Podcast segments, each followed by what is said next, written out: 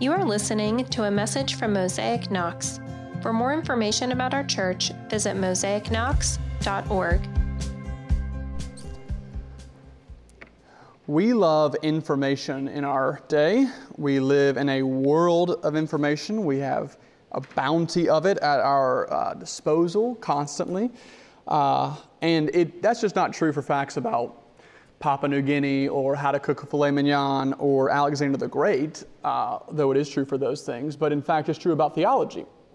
In some ways, we are living in the richest age of theological history that the world has ever known. We have more access and more resources to knowledge about God or the things of God or what has happened in the past as it relates to Yahweh, the Christian God that we worship. Um, it is amazing how much information is out there. And when we think of knowledge and we think of conveying knowledge, we should think of Jesus, who was the wisest sage to ever live.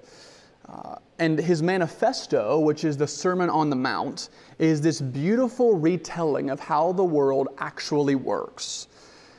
So one would think that Jesus, the wisest sage to ever live, in explaining his life and his death and his resurrection would have given us a theological lecture of sorts, uh, some type of dissertation. He would have talked and explained over and over and over again about why he had to die. But he actually doesn't do that.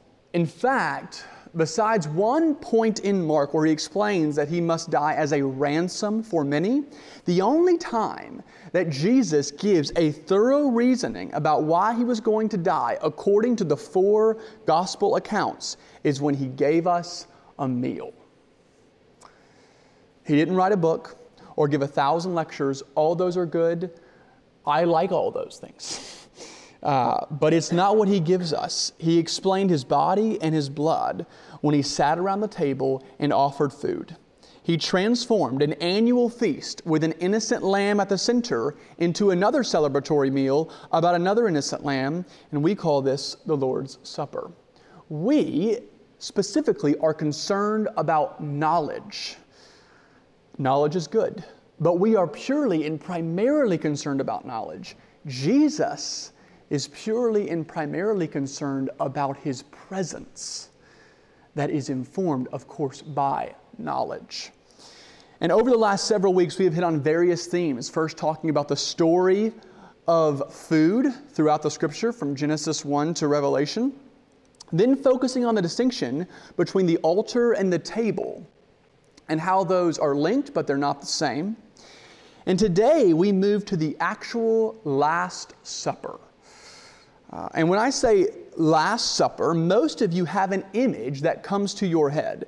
You probably have seen something at some point that has cemented what the Last Supper looked like. Most of you probably have been informed by this picture. This picture is a picture of Leonardo, or this is, this is a uh, Leonardo da Vinci masterpiece. Everyone knows this photo as the photo in talking about the Last Supper.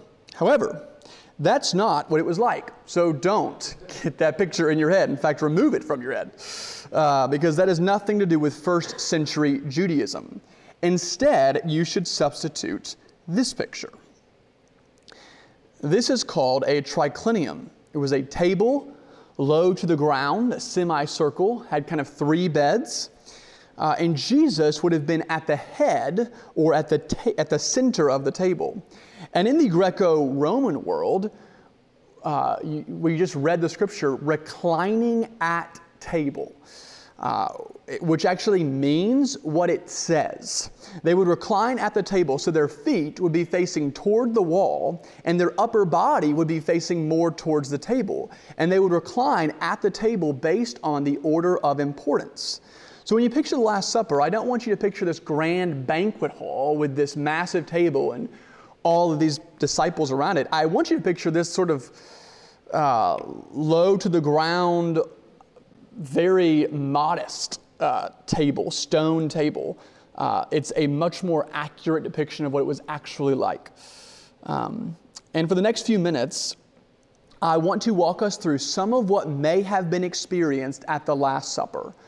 Much of the content and history I'm going to share actually comes from a man named Tim Mackie, who is the overseer of the Bible Project. If you are not familiar with the Bible Project, you are now familiar with it. Um, and you should familiarize yourself with it greatly. It is an unbelievable resource. Uh, and uh, much of what he has done as a Hebrew, a really a leading Hebrew scholar, uh, has broken down so many things, and the Passover meal is one of those. Um, so I want to give him credit, not that he'll ever listen to this, uh, but because this idea and format is not original to me. So I have invited Zach and Bill to come up here and be my props.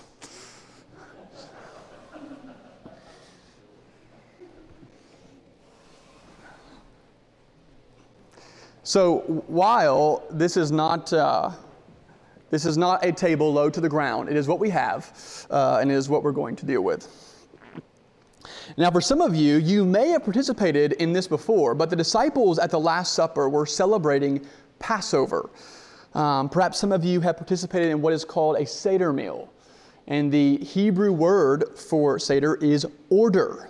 The meal is ordered and broken up into various parts. Now, I know this is going to be difficult, but as best as possible, try and situate yourself as a first century Jew, and specifically a first century disciple of Jesus, who is eating a meal that has been passed down to you for 1500 years. Okay?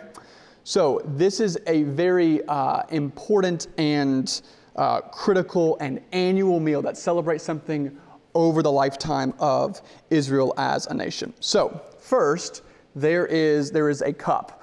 Um, and, Bill, if you can pass me yours. Uh, typically, at Passover, they would pick the choicest wine.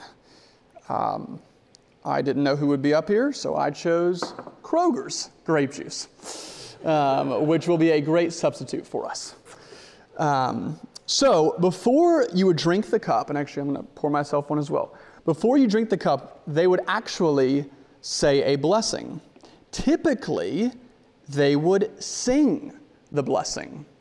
I'm not going to do that, um, but that's what they would do. And what's interesting is in Jewish tradition, they would not bless the food nor would they bless the drink because they already believe that the food and the drink are part of God's created order and world and therefore do not need blessing. They would therefore bless God. It's ironic that in the Christian tradition, we feel like we have to bless the food and the drink that we intake. I think subconsciously because we're not entirely sure or convinced uh, that it is actually blessed by God. Uh, but in fact, we know from Genesis 1 and 2 that food is part of God's good creation and therefore, in many ways, does not need blessing. So the blessing would go something like this May you be blessed, Lord our God, King of the world, who creates the fruit of the vine.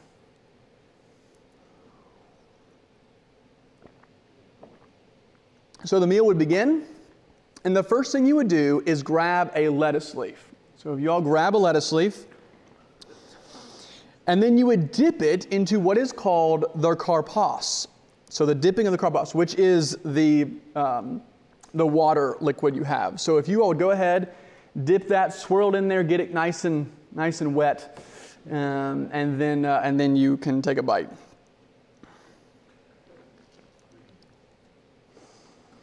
All right.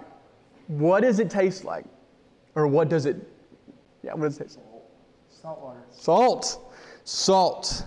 Yes. So, what is the dipping of their karpas?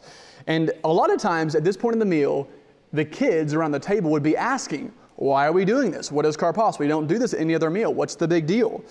And there are many different interpretations, um, but the oldest is the story of Joseph.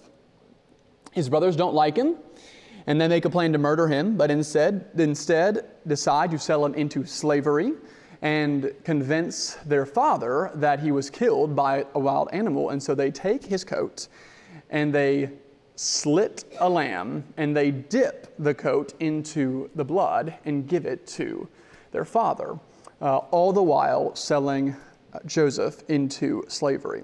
And that, for 1500 years, again, there's many interpretations, but this is the oldest one, and most scholars think it is probably the most original one, um, which was telling the story of how did the Israelites even get down to Egypt. And this is how it starts. And so we dip the karpas. This meal is supposed to remind us of a story that we find ourselves in, a bigger story, um, a story of our exodus from Egypt. And so the saltiness is supposed to replicate what it tastes like when you bite your lip and it starts to bleed. It's a little salty, it's a, almost a tad bitter. Uh, and so it's, it's this physical reminder of this kind of salty taste that we have in front of us as we think about and recall the fact that we were enslaved in Egypt. So, for the next 45 minutes or so around the table, usually the head of the table uh, would tell the story of the Exodus. So, God called a man named Abraham, and through a series of events, his line, his sons, and his wives and children would make their way down to Egypt, where Joseph already was, because of famine the people would go and they would thrive there, they would multiply there, and they would become great in number. They would become so great that Pharaoh would view them as a threat. And so instead of them living among the Egyptians, they ens- he enslaved them uh, and made them hard slave laborers. Um, God would raise up a man named Moses who would grow up under the nose of Pharaoh, who would then grow up to advocate for the Israelites to be set free from this oppression. And Pharaoh would not have any of it, so they cried to Yahweh, who would deliver them, both through his mercy and justice, which we will get to. And this meal celebrates that day. And so at the conclusion of the Exodus story, to commemorate the telling of the story, we would raise our second cup and we would actually sing the great Hallel, which is Psalm 113 to Psalm 118. Now, again, we are not going to sing that, but in light of that, I want you to respond as you see the prompts. Okay? This is Psalm 113. Praise Yahweh.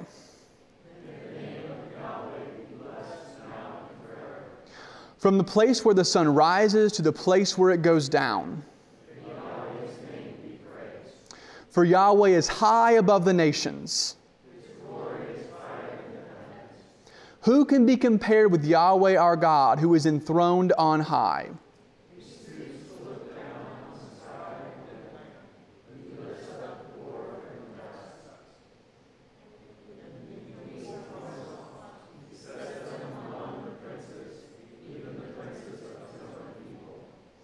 May you be blessed, Lord our God, King of the world, who creates the fruit of the vine.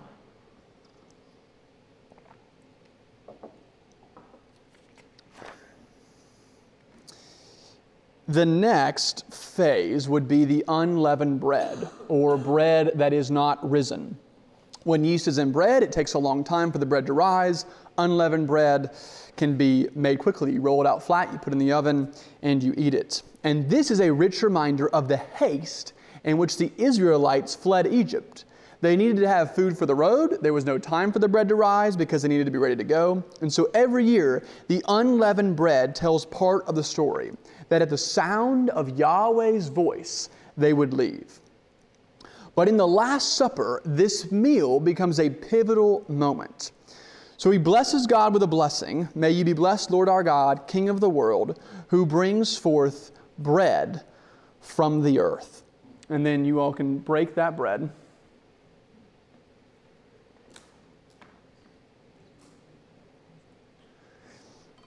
Uh, and so it says this Then he took the bread, and after blessing it, broke it, and gave it to the disciples, and said, This is my body, which is given for you. Do this in remembrance of me. So you would eat it. At this point, the disciples are probably looking around, wondering what in the world is going on. Because initially they're, they're, they're being given this bread, and you would think that Jesus would reiterate that the bread is about the haste uh, which the Egyptians, or sorry, which, which the Israelites fled Egypt. But he literally turns it around and said, This is my body, broken for you, which is given for you. Do this in remembrance of me. Jesus, like he often does, takes the story of the past, locates it in the present, and then points to the future. And Luke's account is so rich because we see how Jesus said the bread is given for you. It is something that they would receive. Uh, it is not even for Jesus, it is for them. And now it is for us. And Jesus takes the elements of the earth and says, like this, that was birthed from the earth and has died and now gives you life, so it will be with me. And bread was a staple in ancient Near Eastern culture. Every meal had bread around it to remind us. Jesus uses this specific metaphor to remind us of the critical sustenance that he provides us. So he would eat the unleavened bread, and I imagine again there's a lot of confusion around the table, but let's keep going. So we would go on to the bitter herbs. This comes from the part of Exodus 1 where it reads, so they ruthlessly made the people of Israel work as slaves and made their lives bitter with hard service in mortar and brick and in all kinds of work in the field. In all their work, they ruthlessly made them work as slaves. The Hebrew word for bitter is marar, which is why we eat the maror, the bitter herbs. Um, particularly the bitter uh, sting of what we're going to eat. So if you all take another piece of lettuce, um, and if you will dip it in that sauce, get it real good in there, Bill. That's just that's a dab, Bill. Okay, all right, okay. Okay, so eat it.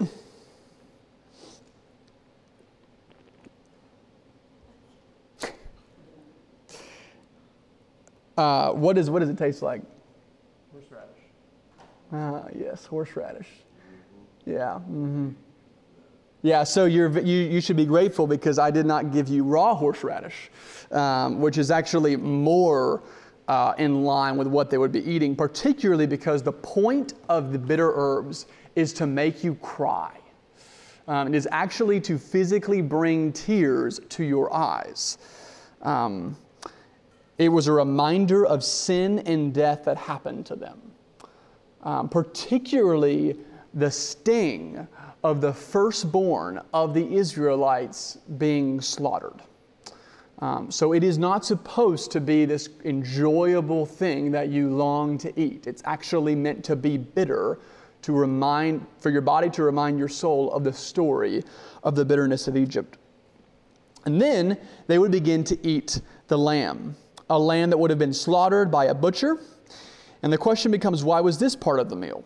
Well, the 10th plague was a reversal of God to Egypt. So, what Egypt had done to the Israelites in taking the firstborn, God was going to do to the Egyptians in the 10th plague.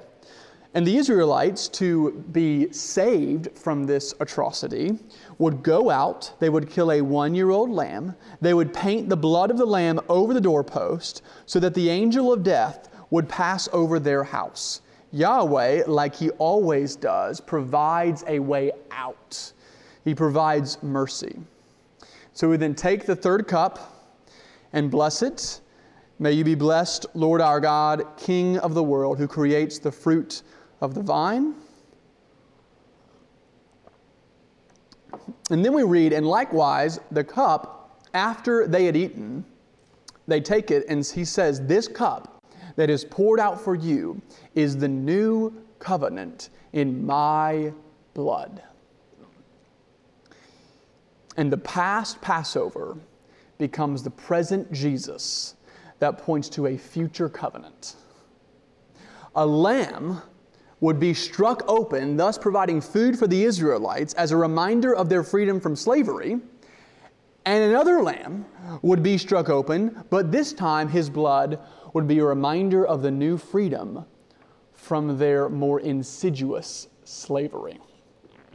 All right, guys, you're going have a seat. Thank you.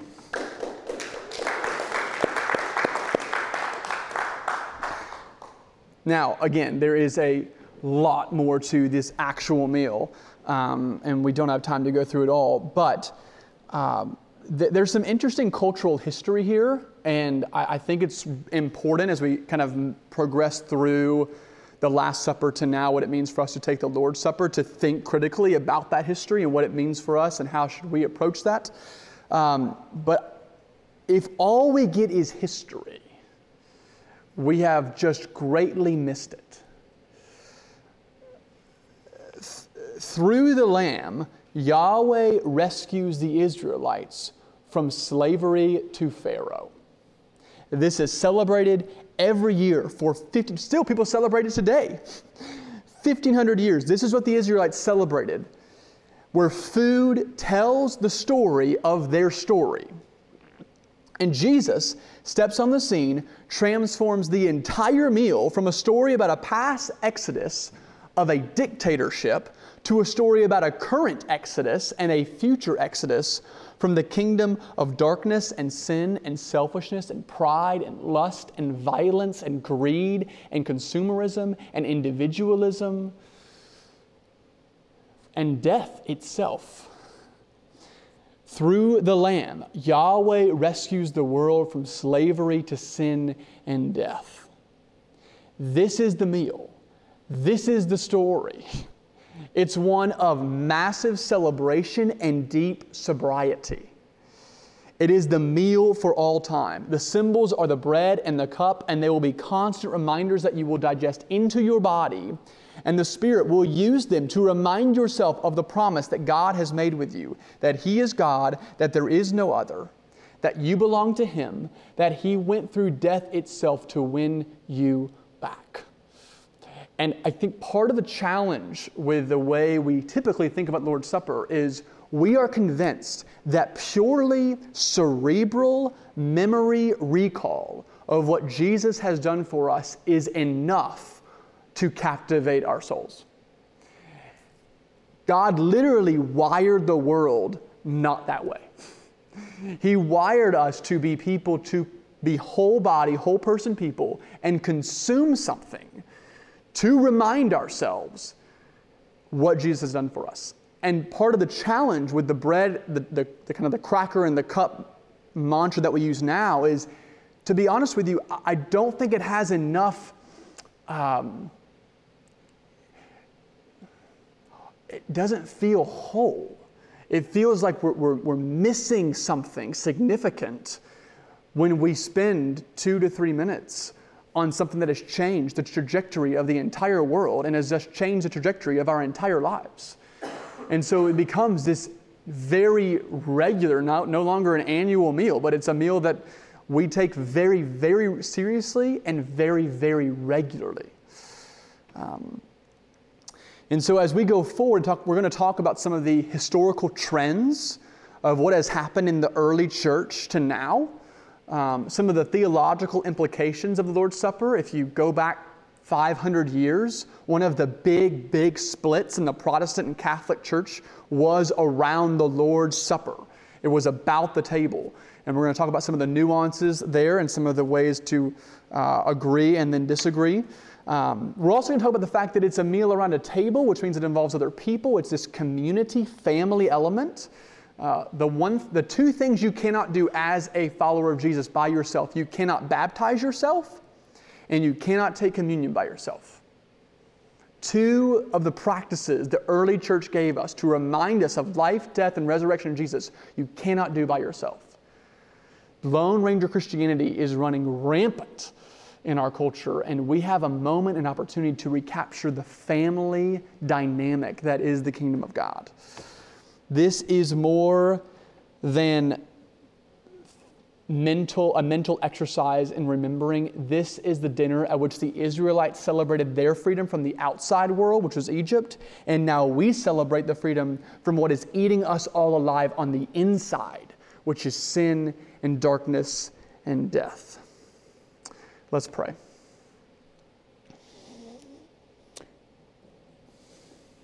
Jesus, we are so grateful for the elements that you have given us to remind us of your life, death, and resurrection.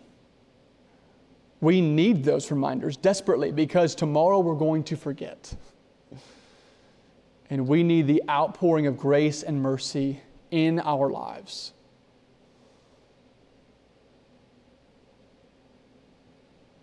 You have given us your Spirit. Lord, help us, grow us in our sensitivity to Him. He is even advocating for us right now. That should ignite and energize our hearts. Lord, make it so. Make it so. And we praise you in Jesus' name. Amen. All right, well, we are going to transition a little bit of a hard left. Um, a few announcements, and then I'm going to hand it off. Uh, the first announcement is this uh, we've got, as usual, our weekly email. Would you all sign up for that and get our mode of communication, how we communicate? Um, although you will learn, it's not um, even even even the email, even the communication you can control is not always perfect. Um, so, which brings me to the Single Moms Ministry update. So. The, uh, we, we, were going to do a final, uh, the, the, last Friday of the month event uh, for our single moms, the community. We are still planning on rolling that out in the coming months, but Knox County has run into a bit of a snag with background checks, people coming in that are not employed by the school that are, uh, yeah, they're doing back, they have to have everybody background checked, and so that's not going to happen in time for this Friday, and so we're going to pause on the event itself. However, just because we're not hosting an event doesn't mean that we can't creatively care for single moms um, in our community. And so, more information on how we're going to do that in the coming days.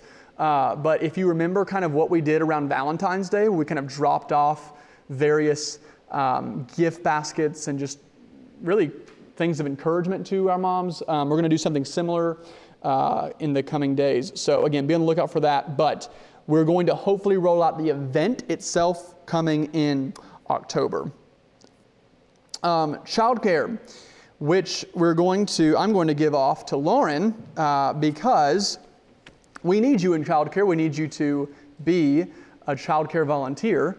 Um, but we only can have you do that if you're Safe Kids trained. So we're going to intentionally um, stop a little bit early so all of you in this room right now can become Safe Kids trained. Uh, that's, that's how we do that. So you all are just going to stay seated and not move. Um, and I'm going to have Lauren come up here, and she is going to. Um, you can do whatever you want, wherever you're comfortable. That, that microphone is working, yes. Yes, it's great. Give me just one second. Talk amongst yourselves. Thank you for listening to this message. If you want more information about our church, please visit us online at mosaicknox.org.